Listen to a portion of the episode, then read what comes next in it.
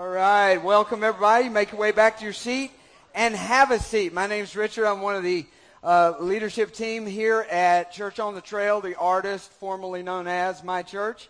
And we are excited. Thank you for being here today. Today is a special day because we're starting a quick two-part message series. It's going to be taking place today and next Sunday, and it's called Battle Plan, as you see on the screen. Say Battle Plan.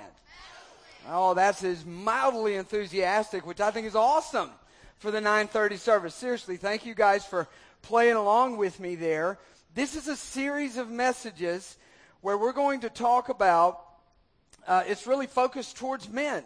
It's is focused on guys becoming the man, becoming the men that God has created us and intended for us to be. And we're really pumped because it coincides with the timing of a launch of a, of a new men's ministry here at Church on the Trail. And uh, kind of in keeping with that awesome name change that Ed was talking about a moment ago, we're calling the men's ministry here at Church on the Trail Trailblazers. That's pretty cool, right? Excellent. Yeah, and that's not the Portland basketball team that can never beat LeBron. This is this is different. This is men of our church and our community wanting to step into everything God has for them in being the leaders and the influencers and the encouragers and the blessers of their families, their workplace, their schools, their teams, their friends, and their community. And so that's what we're going to be about. And something really cool that you're going to hear about a little bit today and then uh, more next week and in, in the next couple of weeks is we're going to start something right off the uh, as we complete this two week series a week from thursday that's thursday uh, february the 21st we're going to start a six week dude specific church on the trail gathering a weekly gathering for six weeks on six thursday nights in a row starting on the 21st and we are going and there is enthusiasm. Come on. And what we're going to do is we're going to gather as men and we're going to do guy stuff. And we're going to have a lot of fun and we're going to learn. We're going to, uh, we're going to talk about the stuff that guys go through. And, and we're going to go through a series called 33. 33. Say 33. 33. It's, it, we, we chose the, the, number 33 not because Larry Bird wore that number, and that's two NBA references in the last two and a half minutes, which is weird. My apologies. But uh, 33 is the number of years that the ultimate man lived on this earth. And we're talking about Jesus Christ. And we're going to take six weeks on Thursday night, starting on the 21st and we're going to talk about some of the examples that Christ himself set for us as men. It's going to be awesome. You do not want to miss that. It's going to be from 6:30 to 8 every Thursday night for 6 weeks starting on the 21st. Try to try to keep that in mind and we'll be reminding you about that over the next couple of weeks. But, back to today, we're starting as I said this series called Battle Plan and it's it's focused towards men. But I would like to pause here and just say to the ladies and the young ladies here in our audience today, we would encourage you to eavesdrop on this conversation. Listen a little bit for several reasons.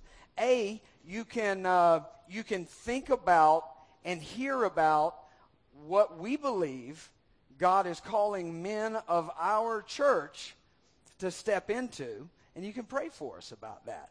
And, and, and secondly, we really believe that in, in this in this series, we're all going to get something out of it, and there's a lot of value. So keep your ears open and try to resist the temptation to say, Oh, I'm so glad he's hearing this. Or I can't wait to show him this video. Not that you would do that, nor would you make that sound. What was that sound? That was odd. But anyway, we just encourage you to, to uh, eavesdrop on this and listen and pray and as we all will do, is hopefully we'll learn and we'll grow. So Battle Plan is the series. Why Battle Plan? Well, because whether whether you want to um, admit it or whether you're aware of it, you're in one. You're in a battle.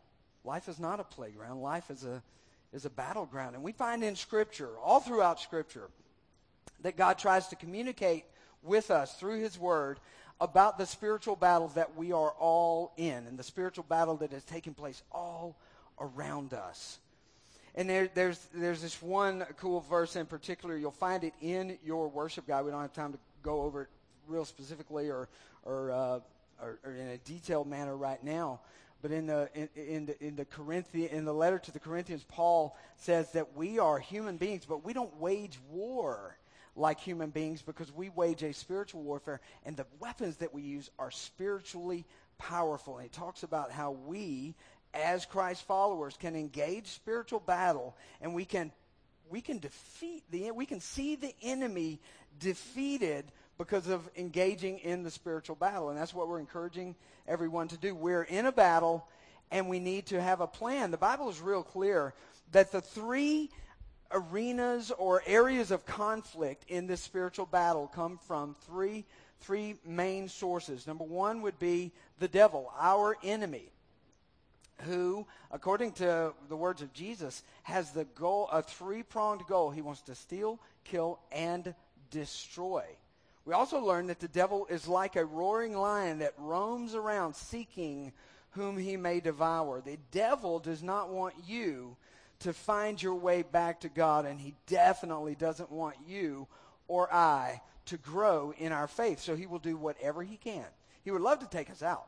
But if he can't, he would just like to, to uh, normalize us and minimize us to the point where we do not engage the spiritual battle that is raging all around us. So the devil is one source. There's another uh, thing that we learn from, from the scriptures is that uh, one of the areas that the spiritual battle takes place in, or a, a, source of conflict, is what's called the world. The world. When we say the world, we're not talking about planet Earth. We're not talking about uh, nature or the environment, although that, there, there are certainly issues to discuss regarding uh, regarding that. We're talking about the world system. We're talking about a world view that is opposed to the teachings of Scripture and the health of us as Christ followers. And so we live in this world and we function in this world where the value system is so jacked up compared to what we're trying to accomplish in our faith journey. You guys, can you relate to that where you're just out on a regular Wednesday doing your thing at work and you go, whoa, the conversation that is going on in, in among my coworkers or the goals and plans and values and strategies of this company that work this is just this is just opposed to what the scripture teaches and to what my faith like so so there's this tension from the devil our enemy and from the world system there's a third source of conflict that is really important for us to be aware of the, there's a theological term in the Bible, it's called the flesh. All right, now what that means is every one of us as individuals have this thing that the Bible refers to as the flesh, and he's not talking about our literal flesh, he's talking about our sin nature, the old way of doing things which syncs up with the world system I was referring to a moment ago. Now, when we bow the knee to Christ and begin our faith journey, Scripture tells us we become new. And then suddenly we have the uh, potential, the ability, and all the resources that we need to live a new life. And yet it's not easy because we had an old life that we were so accustomed to, a, a sin nature, a fleshly nature. So we, from our enemy, the devil, from the world system, and from our flesh, we're in this battle. And we can think about spiritual things and we can gather on Sundays and we can sing these amazing songs and we can think, wow, I really want to grow in my faith. But then from these three areas, the attack just buries us. And sometimes by Monday evening, we feel like I don't even remember that death was arrested and my life began. You know what I mean? So that's what happens to us in this battle. And when it comes to that third source of conflict, the flesh, the old nature. Have you ever had the feeling that we are our own worst enemy? Have you ever just thought, oh my gosh, this is, you know, I have met the enemy. He is me. you know, there is a, uh, a great leader from the New Testament era, the Apostle Paul. He is, apart from Jesus, he is the GOAT. He is the greatest of all time. He is the Tom Brady of the New Testament. I'm sorry. My apologies. But the numbers don't lie. Anyway, the point is, point is, Paul was the GOAT. But you know what?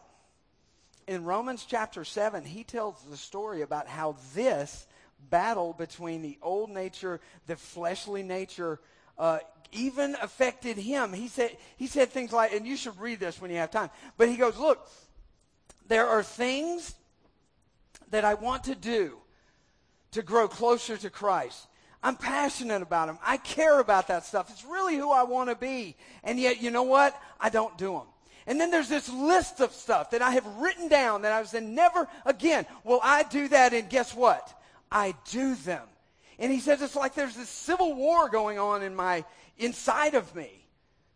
And I am defeating myself. I am sabotaging myself. This is the Apostle Paul talking.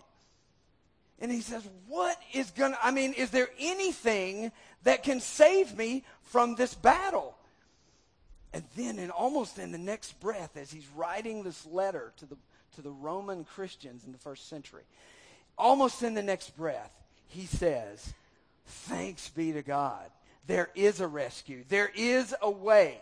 And it's called living according to the Spirit, guided and empowered by the Holy Spirit. Living according to the Spirit, which is in direct contrast to living according to the old nature or the flesh. And he's saying that Christ, when he came and and, and, and sacrificed himself. God went for the jugular against the world system and against the power of the flesh. And now we can, as people, live according to the Spirit. He says we can live driven and empowered by and guided by the Holy Spirit. That's good news. He says it can happen for us. And here's what I believe I believe as men, gentlemen, as men of Church on the Trail, as men in this community, as men the, in, in, the, in the families that we have been planted in, we as men can take that step and live according to the Spirit. And we can reject living according to the flesh and living according to the old way. And we can stop sabotaging ourselves and we can live according to the Spirit of God. We can do that. And, and when we as men do that, we will feel the wolf rising up inside of us. You're looking at me like I'm really weird. I am quoting, I, I said, I, yes, I said the wolf. I am quoting our 26th president, Teddy Roosevelt. Now, Teddy Roosevelt is famous for many things, and I really encourage you, do some looking up. This guy was amazing. This guy was totally out of control. I mean, it was just an, he was way ahead of his time in a lot of ways. Now, one of the most one of the things he is most famous for, Teddy Roosevelt, is the fact that he uh, he he led the Rough Riders, which was, I believe, the first volunteer cavalry, uh, regiment and he led them in uh, in the Spanish American War, Cuba Libre. They were they were liberating Cuba, and he led them to a, a famous victory that turned the tide in the Spanish American War.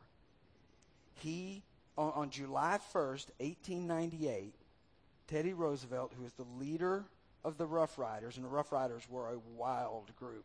They were they were this combination of uh, of vagrants, homeless people, cowboys, uh, Native Americans, and Harvard graduates. I'm just, just read it up. It's a true story. And they all came together to fight in this battle, and he led them up. The battle it was basically they were trying to take Kettle Hill, is what it was called.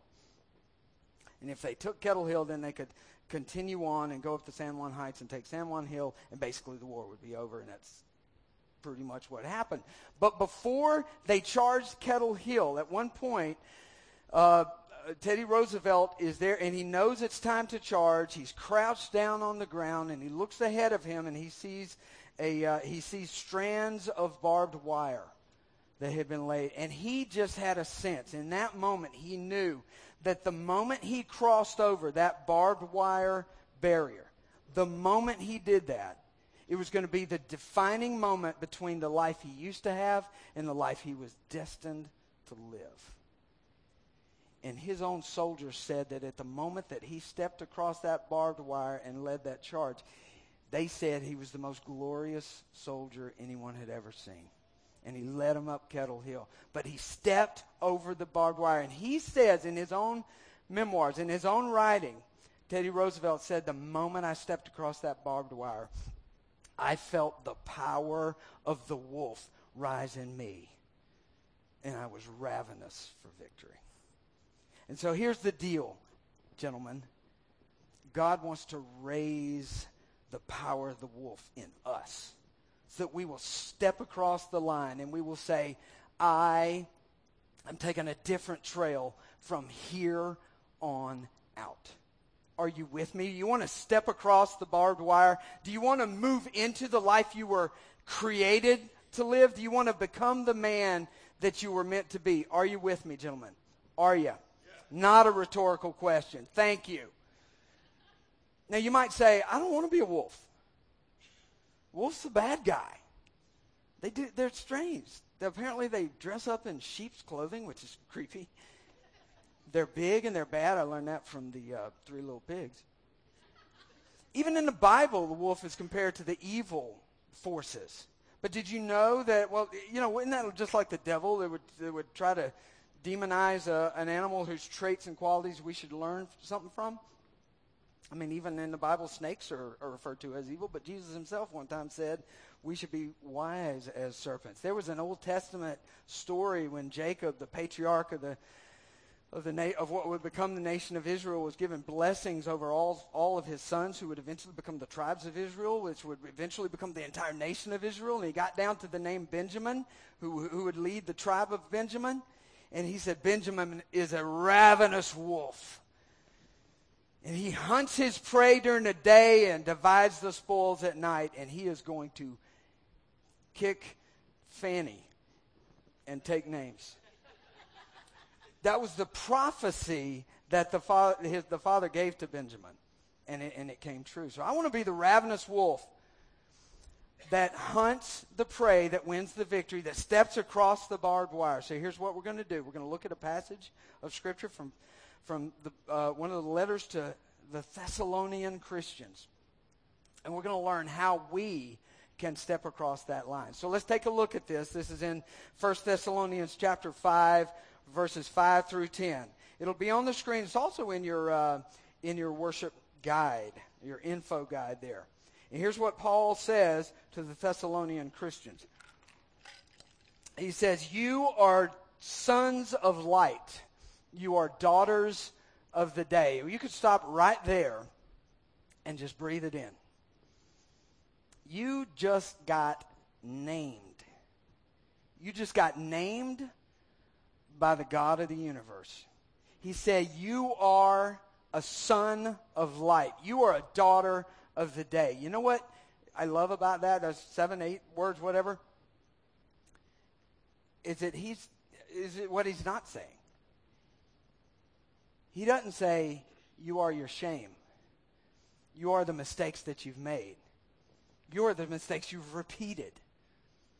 He's not saying that you are all the bad decisions that you, you're all the pain that was inflicted upon you. He's not saying you are a disappointment. He's saying you are a son of light. You bow the knee to Christ. You move towards God. You ask for His forgiveness and His help.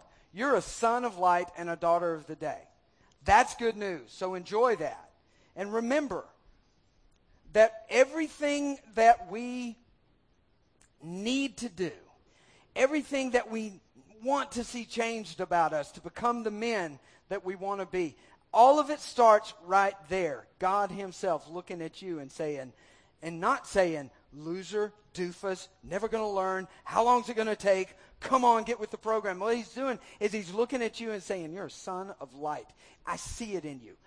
I see it. And He's calling out the wolf in us to step up, cross the barbed wire, and charge the hill. Engage this battle. You are a son of light and you are a daughter of the day. Let's go back to this passage. He says, We live under wide open skies and we know where we stand.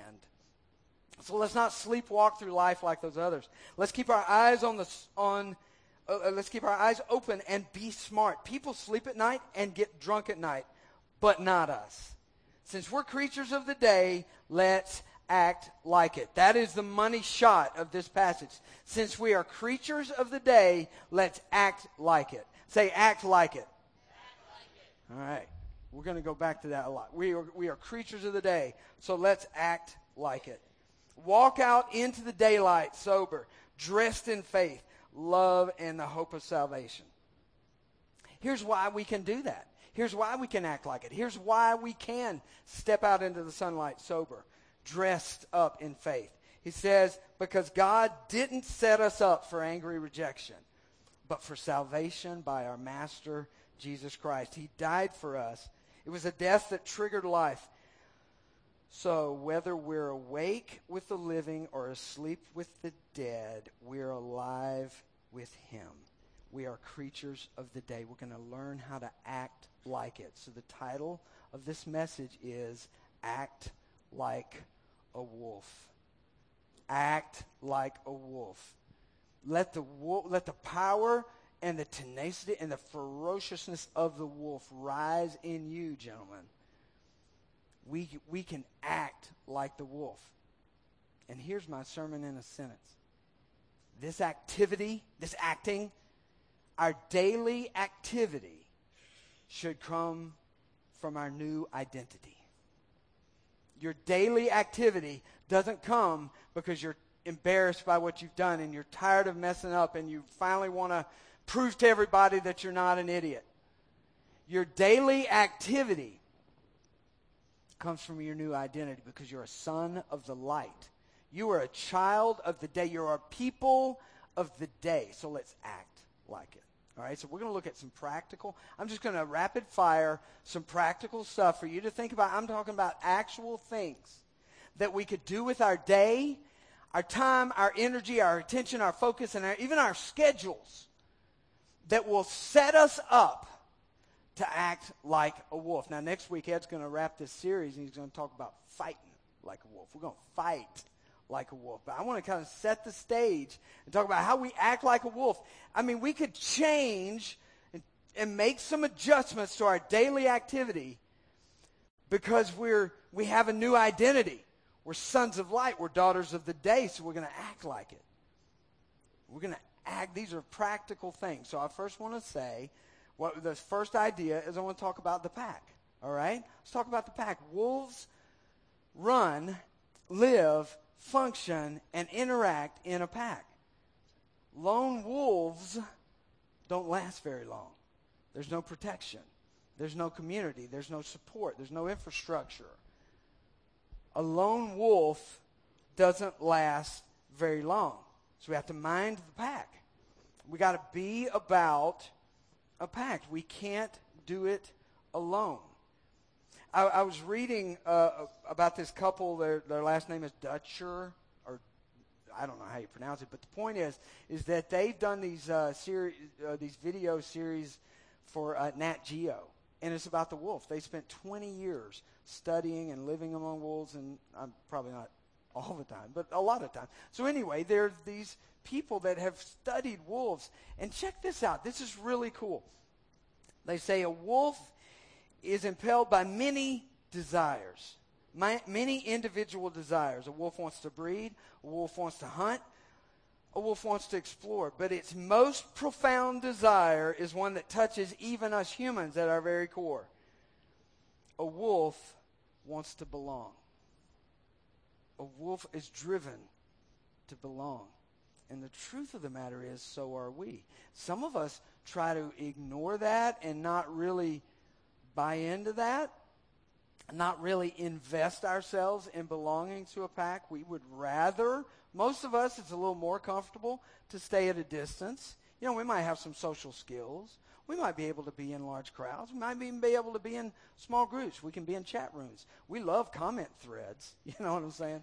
So, but but because that's that's how we roll, right? But are we really connecting? Are we, are we honestly, do we have a pack? you know what I'm saying? Do we have people that we're really rolling with? I believe that that is uh, one of the main reasons why people who are trying to follow Christ and trying to build their faith and trying to grow in faith stumble and struggle. I think that's one of the main reasons. It's because of the refusal to roll with a pack. Every church that has that has a clue and a brain in their head has an important small group plan. And thankfully, that's something that we care about deeply here at Church on the Trail. We want people to connect. We, we want you to feel like you're a part of a pack called Church on the Trail, and that's awesome. And we gather like this on Sundays, and it's, it's, it's wonderful to do. But do you have a pack? Do you have connections? Do you have support? Do you have people that you're really rolling with? Who are those people? You know, I've heard it said, Craig Groeschel, great pastor I like to listen to, he says, Show me your friends, I'll show you your future. It, the, the quickest way to change your life is to change the people you're hanging out with. Now, I'm not saying everybody we're hanging out with needs to be ditched. But I will say this that there are toxic people in our lives and toxic contacts in our phone and toxic follows and friends on social media that aren't helping us. And some of us, we might need to restructure our the pack that we roll in. Like a, like a strong wolf would do. Men, get in a pack. And I want to tell you, here at our church, that's what we're doing. We're doing that Trailblazers thing. We want to form a pack. We want to form it. We want to provide environments and opportunities where we can grow and connect together. I, uh, I'm a part of a, a, number of little packs of uh, wolfish godly dudes. One of the uh, one of the things there's there's this really cool uh, small group that we have that meets on Friday mornings. It's a breakfast meeting type of thing. It's led by Elliot Long, who is awesome. If you don't know Elliot, I really feel sorry for you. So you need to work on that. But Elliot has this group, and we meet at IHOP because we were meeting at Starbucks, but there are too many of us, and there are not enough tables, so we go to IHOP. And so we had this great breakfast, and we're reading this book called Play the Man by Mark Batterson, also amazing.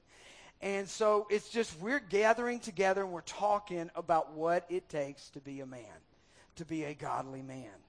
We need packs like that. You know what I'm saying? Do you feel that? Do you, can you sense the importance of that sort of thing? And plus, there's pancakes. So, God, I mean, how you know how can that go? What could possibly go wrong? And then this morning we had men's breakfast down at the at the farmhouse, and we had pancakes and bacon and.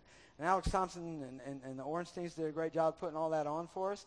And so in the last 72 hours, I've had two significant breakfasts, and tomorrow is going to be a real letdown. I'm going to be like, who? Why is somebody not feeding me pancakes right now? So, but there's a pack that we need to run in, man. Another pack I run in is a group called Route 1520, and we meet on Tuesday nights and, and on Thursday nights. And this past Tuesday night, I sat in that pack, and one of the guys said, uh, he, he decided he wanted to tell the guys some stuff that he was struggling with that he had not shared before in the group. And he said a phrase. He said, Guys, I want to let you in on something. Now, I've heard that phrase. I'm going to let you in on something. But suddenly, the way he said it, I realized what he was doing is he was saying, There's a door in my life that I am now opening, and I'm inviting other men to come into that space with me so that we can talk about it and figure it out. That is huge. Do you see what a big deal that could be in the life of a man? So, guys, let's let's step in to to life in a pack. Hebrews chapter 10, verse 24 and 25. We're encouraged. Let us think of ways to motivate one another to, good, to acts of love and good works. And let us not neglect our meeting together as some people do, but encourage one another, especially now that the day of his return is drawing near. That's the picture of men who say the pack is a huge, big deal. It's so important. I've got to be a part of a pack. So you got to mind the pack. There's another thing that I would suggest we work on. This is a super practical thing. It's your posture. Your posture. You ever have your mom tell you sit up straight? No? You didn't? You're lying. Thank you. We all had, my, and, and posture is a big deal, right? But I'm, I'm talking not just about physical posture, but I'm also, also talking about emotional, mental, and spiritual posture. What do you do when you're dragging? What do you do when if somebody could see you emotionally or, or, or in terms of uh, fatigue or in terms of spiritual confusion or spiritual battle, what do you do where your posture would be like this? What do we do? Well, I tell you what I do. I go to the pack of godly wolf dudes in my life. And I say, guys, I'm struggling and I need help. See, I can't, I can't fix my, my problems by myself. I need the help of my brothers. And I'm inviting you, men of Church on the Trail, I'm inviting you to become trailblazers with us. And it's literally blazing a trail that some of us have never been on before. To hack through the, the, the underbrush and the debris that's, that's all around us so that we could find true community and true connection with other men who can truly help us and support us. Mind your posture. Mind your posture. You know, uh, Joel, this Old Testament prophet, Joel chapter 3, verse 10, says, Now let the weak say, I am strong. Let the weak say, I am strong. Is he telling us to pretend? Is he telling us to say, yeah, I'm weak, but I'm going to act like I'm strong so that nobody will know? No, that's not how we roll in this pack at Church on the Trail. We don't sweep things under the rug. We don't avoid stuff. We don't pretend that there's not problems. We bring, we are children of the light. We are sons of the day. And so we bring our pain and we bring our failure and we bring our real stuff, our real life out into the light with our brothers and we say, I need help. Can you, can you help me? This is what we're inviting you into. So we got a pack. We need to, we need to mind our posture. While you're doing that, I would encourage you to consider, give some thought to your pregame. Pregame. Now you're really looking at me weird. Pregame. Wolves believe in pregame. Check this out. This is another another thing I, I learned from uh, from doing some of this study and looking up things on, on the wolf. Um, in a book called American Wolf, this, this author says that wolves often gather to howl before setting off on a night, nightly hunt. Apparently, it's kind of a morale boosting exercise.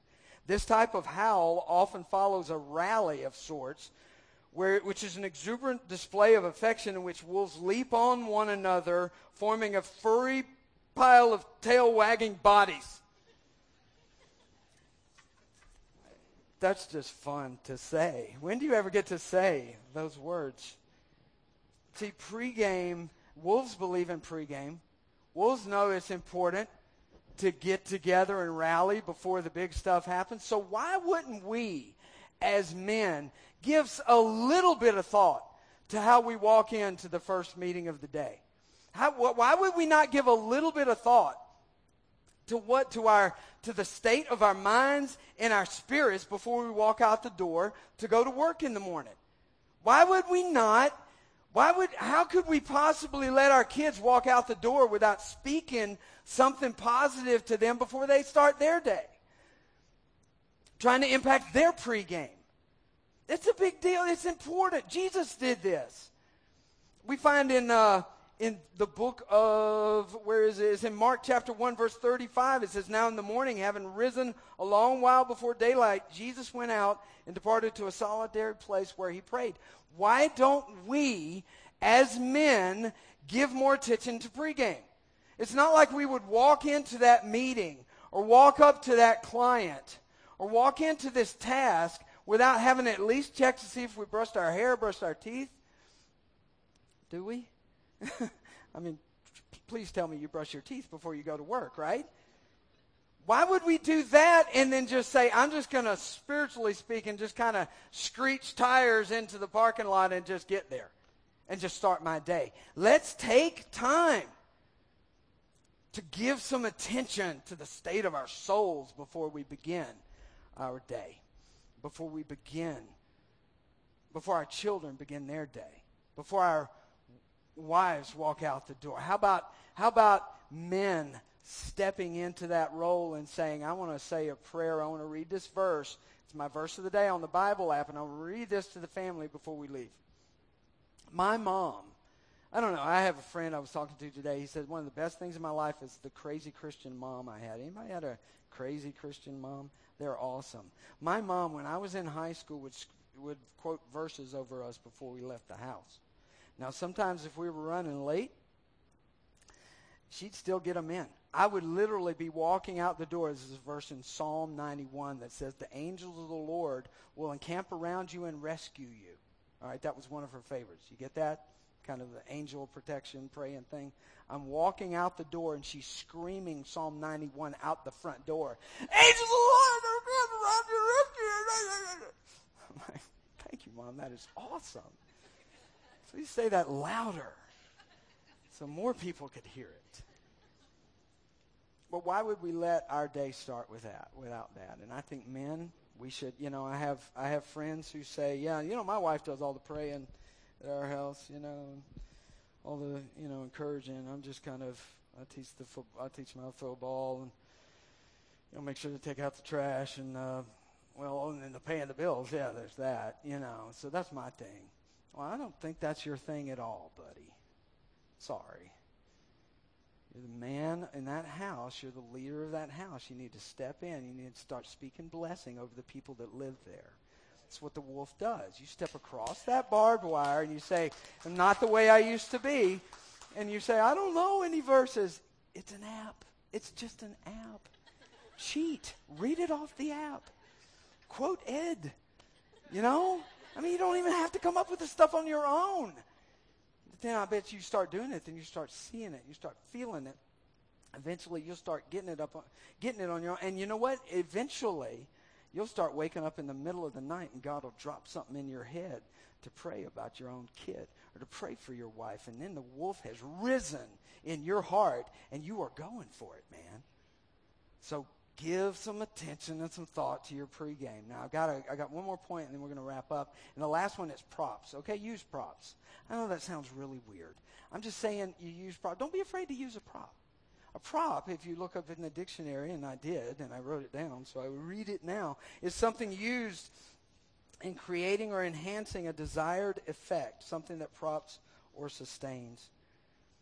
You use a prop to enhance the desired effect. The desired effect is us engaging the battle and living the life that God called us to live.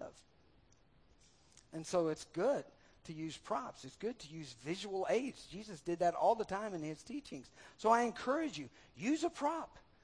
I have props in my life. They, you know, this verse that we read out of Thessalonians about being sons of light and daughters of the day, it talks about wardrobe.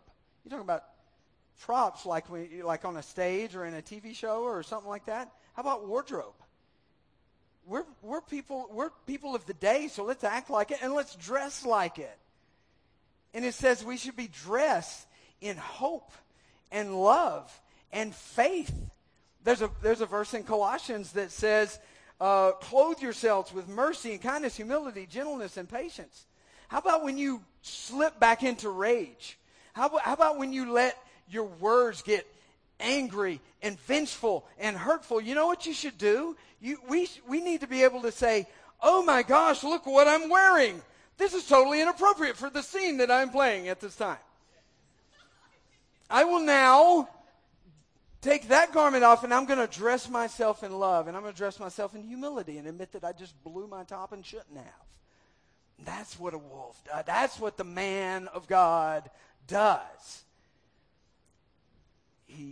he uses props. I have a prop that, that I use. Um, it's a coin that I got once when I went to a weekend intensive, like a retreat thing. But it was an intensive. They called it that because it was intense. And uh, it was with the, the Route 1520 group that we lead on Tuesday and Thursday nights. And they gave me this coin. And uh, at the end of it, because we did a lot of work, you know, working, talking about the weirdness of in our lives and trying to face our pain and mistakes and failures and stuff. And so it was really powerful. Some really good stuff came out of that. And there's a thing on here that says, some writing that says, beloved son. It says, I'm a beloved son of the Heavenly Father. It might as well say, I'm a son of the day. I'm a child of the light. And they said, keep, keep it in your pocket. You know, it's in my pocket every day. And I don't even like stuff in my pockets because, it, I don't know, it just feels weird. But I keep this coin in my pocket.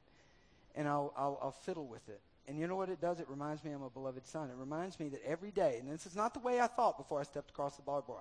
I used to think that I had to wake up every day and earn God's smile, and earn God's approval, and earn His blessing and His grace. But this, because it says I'm a beloved son, it reminds me that I, I had God's smile before my feet hit the floor this morning. I have God's smile. You have God's smile as a child of His, as someone who's bowed the knee to Him. So we're beloved son. This is a prop. This helps me. This points me back to the cross that changed everything. You talk to the ultimate crossing the barbed wire. It's coming to the cross and bowing the knee to Christ. It's a big deal. So, we're going to wrap this thing up, okay? Just want to share one last thought with you. Um, when we're growing, we're winning. This is a battle. We need a plan. And so that's why we talked about getting in a pack and minding your posture and giving some attention to your pregame and even maybe some props that'll help remind you of what's going on in the spiritual world and in your own mind and your own heart. If we're if we're growing, we're winning this battle. And these are some practical tips to, to fight the battle. If we're changing, we're winning. Have you ever been told, and I'm asking the guys this, I'm asking everybody here. Have you ever been told by someone else or by the voice in your own head that you'll never change. Can you feel me on that? Can anybody relate to that? Because I feel that. I hear that voice still quite often in my life that you'll never change. There's great hope for us because there's a verse in Romans chapter 12, verse 2. I want it's going to be on the screen. I want you to read this with me. Don't copy the behavior and customs of this world. Remember the world, the world system, the worldview. But let God transform you into a new person by changing the way you think. By changing the way you think. Now, if you plug that in with other verses that we find in the New Testament of Scripture, he's not just talking about think happy thoughts, you know, wish upon a star. You know, that's not it. This is not a Disney moment, although there's nothing, you know, I'm not anti Disney. He's saying change the way you think because we're instructed in other parts of the Scripture to set our focus intentionally on the things of the scriptures, on the things of heaven, on the things that are of God's system. We're told to choose to think about things that are wholesome and trustworthy and good and pure and righteous. We're, to, we're told to think about that. That can change us according to this verse. It can change. We'll become a new person by changing the way we think. And let me tell you how this happens, and we're going to wrap this up real quick, okay? I'm going to take a quick psychology course. Are you ready? I want to teach you guys very briefly about what we call frequency illusion. The frequency illusion. All right? The frequency illusion is broken down into two segments. The first is called selective attention, where we start seeing things out in the world that were already that we were previously thinking about. We think about it, we start to see it. it happens to us all. It happened to me a year and a half ago. My wife and I went car shopping. I thought, I want an SUV. It's awesome. We were able to get an SUV. Got a Kia Sorento. Found one that was a very unique color. It was kind of a brownish, but I thought it was sort of maroon because I see everything in maroon because I love Mississippi State. So I said, look at this. I've never seen this particular color. How cool is this in this Kia Sorento? I buy the car. We buy the car. We, well, I drive it off the lot. Do you know what happens the next day? Sorentos are everywhere. And you know what color they are? Same color. Columbus is overrun with brown slash maroon Kia Sorentos. Blew my mind selective attention. I was thinking about my Sorento, how awesome and state like it is. Hail State. More cowbell. So I was thinking about it. And so suddenly I started seeing it. And then after the selective attention thing comes this thing called confirmation bias. Where on a deeper subconscious level you start saying, yep, there it is. See, they're everywhere. And then it becomes this worldview, this becomes this actual belief system that the entire world is driving a Kia Sorento with the same color as mine. And here's how this plays out in us. When, when we're anxious, when we're feeling defeated, we're feeling alone, and we're suspicious, and we're distrustful, we wake up in the morning expecting and thinking on that as how our life is. And we go out into the world, and then something happens, we go, there it is. There it is. It happened. They left me out. He said, No. They're probably going to leave me. I'm a loser. I screwed up again. I could have told you that was going to happen. I knew it was coming. I knew that was going to happen to me. Happens every time. It happened last time, and look, it just happened again.